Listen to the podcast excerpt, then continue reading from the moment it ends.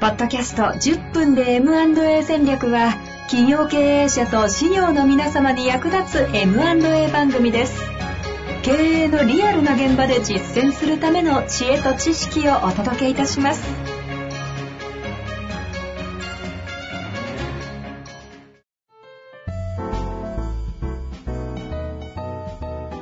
こんにちは、遠藤和樹です。白川正義の10分で M&A 戦略。白川さんよろしくお願いいたしおます。願いします。さあ、ということで、ええいい会社というテーマでね、前回やってきましたが、えあの、BSK え BSK の話。を育てるこのいやー二軸が大事だという超巨大なテーマをポンポンって置いて終わってしまったので、 皆さん中身が大変気になったので、ええ早速行きましょそうですね。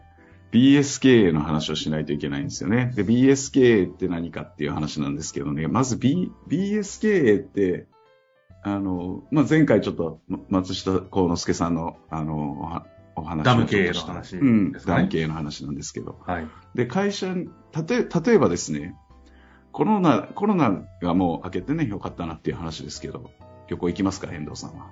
行き、ま、今出張ばっかり なんであれですけどうんそうですね。まあ飛び交っております今ねかあ。の出張するときに随分人も戻ってきてるし、出ましたあよのね街に出てもね、外国のね、観光客すげえ多いんですけど、ですねですね。うん、あのこれから本当心配でね、あのコロナの時にジャブジャブ融資が出てるから、それの返済が始まってきた時に本当にその返済に耐えうるかどうかっていう、コロナ期間中はあんまり倒産する会社ってね、あのすあの非常に手厚い支援があったから出なかったんですけど、これから本当心配ですけど、まあ、それでもそのコロナを要因にして倒産してしまう会社がある。で一方ではそういうことがあってもあのしっかりと継続できる会社があはるいはいはい。この違いがどこにあるのかっていうのがまさにヒントが BSK にあるっていう話で、おーおーおーうん、例えばですね、これ、うちのあの楠本が常々あの僕らにも話をしてくれるんですけど、はい。えー会社に人件費の3年分ぐらいの蓄えを持っておくべきだっていう話はうんよくしてくれるんですよ。うんうんうんで、この3年っていうのが、これ僕も前話したかもしれないですけど、実は根拠がすごい明確に日本の歴史の中にあって、うん。へえ。うんいや話日してま本せんって、うん、災害の国じゃないですか、地震もあるし、はい。でそういう中で1000年以上続いてきた会社があるわけですよね。はいはいというこはとは、そういう変化が今回コロナみたいな、あのそういうあの病が流行したこともあるし、津波が来て、あの社屋が流されるとか、火山が噴火してうん大変なことになる地震で倒壊するとか、いろんなことがあった中で、大火事が起こるとかね、い。はい。残ってきてるわけですよ、1000年以上、企業が、うん100年、200年、300年って。それがそのまさに楠本が言ってるように会社の中に蓄えがしっかり変化に耐えうるだけの蓄えがあるかどうかっていうことを考えておかなきゃいけない。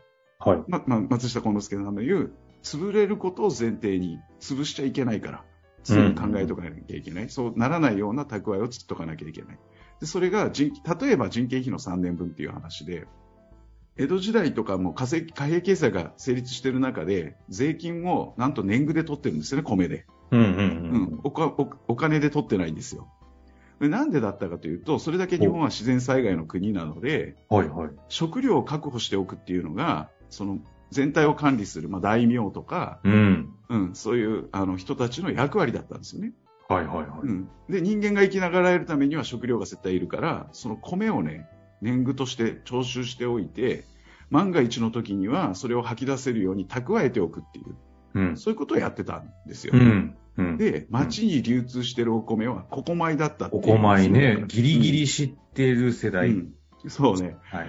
新米があって、1年前の米が小米。その前の年の米がここ米って言われてて、こここ米れを社会に流通させている。っていうことは、新米と小米は備蓄されてるんですよね。はいはいはっていうことは、流通してるのが3年前のお米なので、まあ、約3年分ぐらいの蓄えを常に社会の中に、あの、置いておくっていうことをずっとやってきてたわけですよね。い。小さい頃聞いた時に絶対美味しい方食べたいじゃんあそうってね思ってちゃんと説明をしてくれる大人に出会えなかった世代ですよ。うん。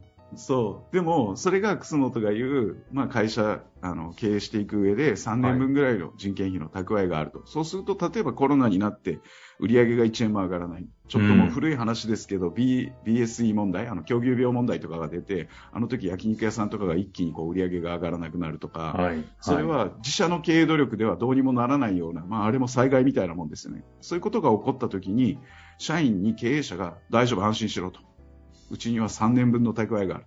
その間にもう一度経営自体をみんなで立て直そうって言えたら、それはもう全然やれる戦略が、打てる戦略が違いますよね。うん。いきなりこれやばい、資金が足りなくなるって言って、金策に走らなきゃいけない会社と、そこから落ち着いて考えようと。今社会に一体何が起こっていて、どういうことを我々がやれば、もう一度その社会に対して貢献できる仕事ができるのかっていうのを考えるっていうのはもう、ベースが違ってくるっていう。はいはいはいはい。で、これを日本人はずっとやってて、で、現代に言葉を置き換えるとそれが BSK になりますっていう話で、はそういうあ。話なんですよ。聞いたことない BSK の切り口だけ ど、なるほど。うん。だだから、うん会社を継続していく上で必要なことが前回ちょっと言ったように、当然後継者がいないと会社っていうのは継続はできません。はいはい。もう一つがこの BSK、会社の中にしっかりとあの変化に対応できるだだけの体力をつけておくっていうことを、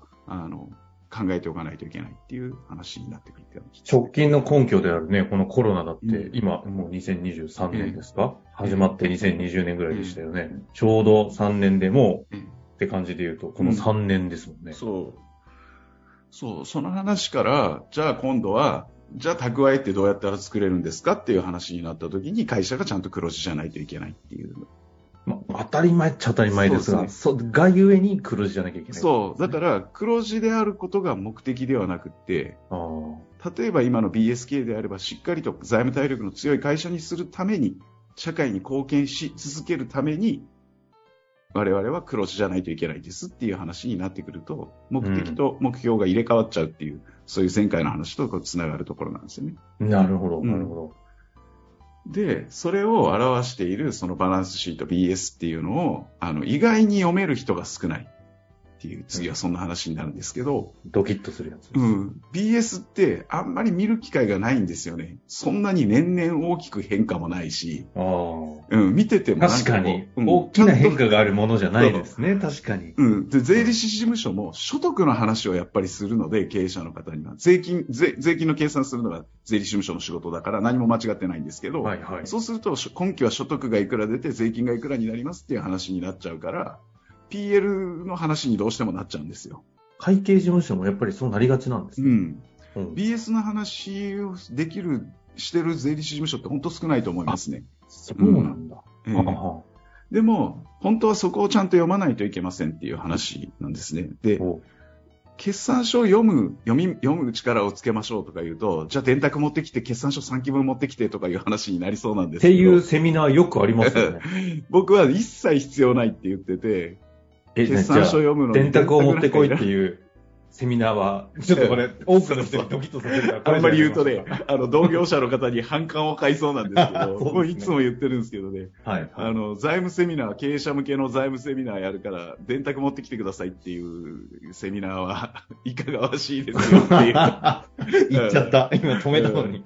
そう、なるほ言っちゃうんですけどど。、 だから作れるとか、そ必要う。はないっていうことそう。だから、車運転するときによく僕例えるんですけど、スピードメーター読んだり、ガソリンの残量を見たり、まあ、ちょっと好きな人だとタコメーターちゃんと見ながらね、解決合わせて、まあ今はミッションの車とかほとんどないけど、まあそういうふうにケーキは読まないと安全運転はできないんで、読む力は必要なんですけれども、でもメーターがどうやってできてるかとか知ってる人はほとんどいないと思うんですよ。あうん。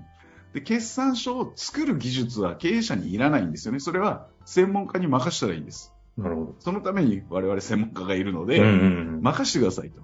で、経営者の方は我々が作ったその決算書をちゃんと読んでくれればいいですっていう、そういう話になるんですよね。なるほど。うん。で、決算書を読む力が身につくと何ができるかというと、いろんなことができるんですよ。本当に。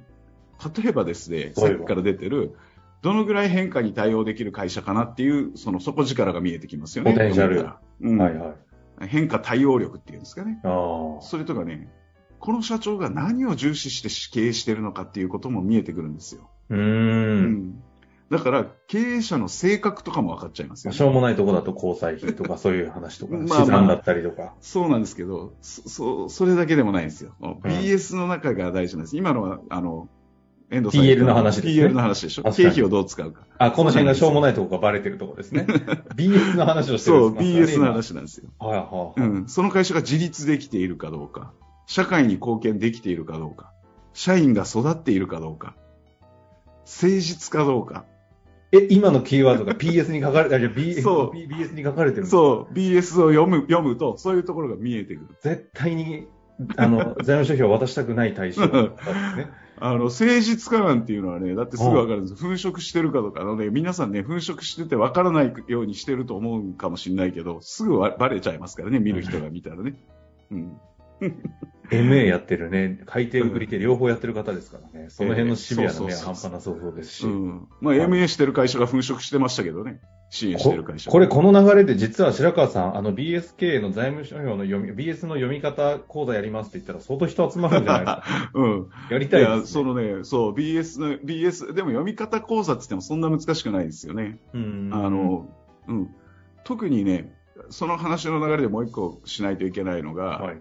その、決算書を読む力っていうのが必要でしょっていう話じゃないですか。で、決算書っていうのが、その、貸借対照表と損益計算書っていうのでできてますよね。はいこの2つでできてるんですけど、はい。で、この貸借対照表が大事ですよねっていう話をしていて、で、この貸借対照表を作っていくために損益計算書っていうのがあるんですよ。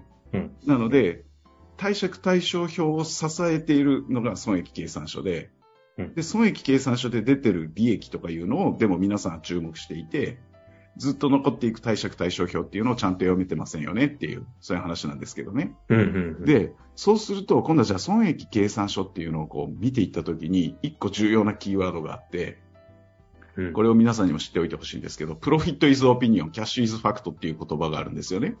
プロフィットイズオピニオン、うん。キャッシュイズファクキト。ャッシュイズファクトう。ん。で、プロフィットって利益ですよね。はい。利益っていうのは見解、オピニオンだって言うんですよね。利益はオピニオンだ。うはい。ん。で、キャッシュは真実、ファクトだって言うんですよ。おで、プロフィットが載ってるのが PL ですよね。プロフィットが載ってるのがうん PL ですで、ね。キャッシュが載ってるのが BS なんですよ。左上、そうですね。つまり PL は見解であり、BS が真実だっていう、ちょっと、あこれ拡大、解次釈回に絶対据え置きじゃないですか。うん次回、もう次回になっちゃうのか。いやね、これがね、面白い話なんですよ。プロフィットイズオピニオン、キャッシュイズファクトっていうのが。なんでなんだっていう話なんですよ、これが。これは、この、決算書見なくても、その話ができるんですね。そう、だからで、電卓とかいらないっつって、財務。決算書が読めるようになるのに、電卓とかいらないですよ。だってまずこのことを知ってないと読めないんですから。ちょっと最近、白川さん、あの、次回へ続くのインパクトが強くなってきてないです かうんあの、はいなんだっけ、宇宙なんとか家族、ロビンソンみたいな。ロビンソうん、わけわけわかんないですけどね、みんン。な。はい、いやいや、我々ね、共通で。あれえ次回に続くということでね。じゃあ、えープロフィットイズオピニオン、ええシュイズファクト。えはい。その真実は一体どこにあるのか、はい次回楽しみにしていてください。ありがとうございました。ありがとうございました。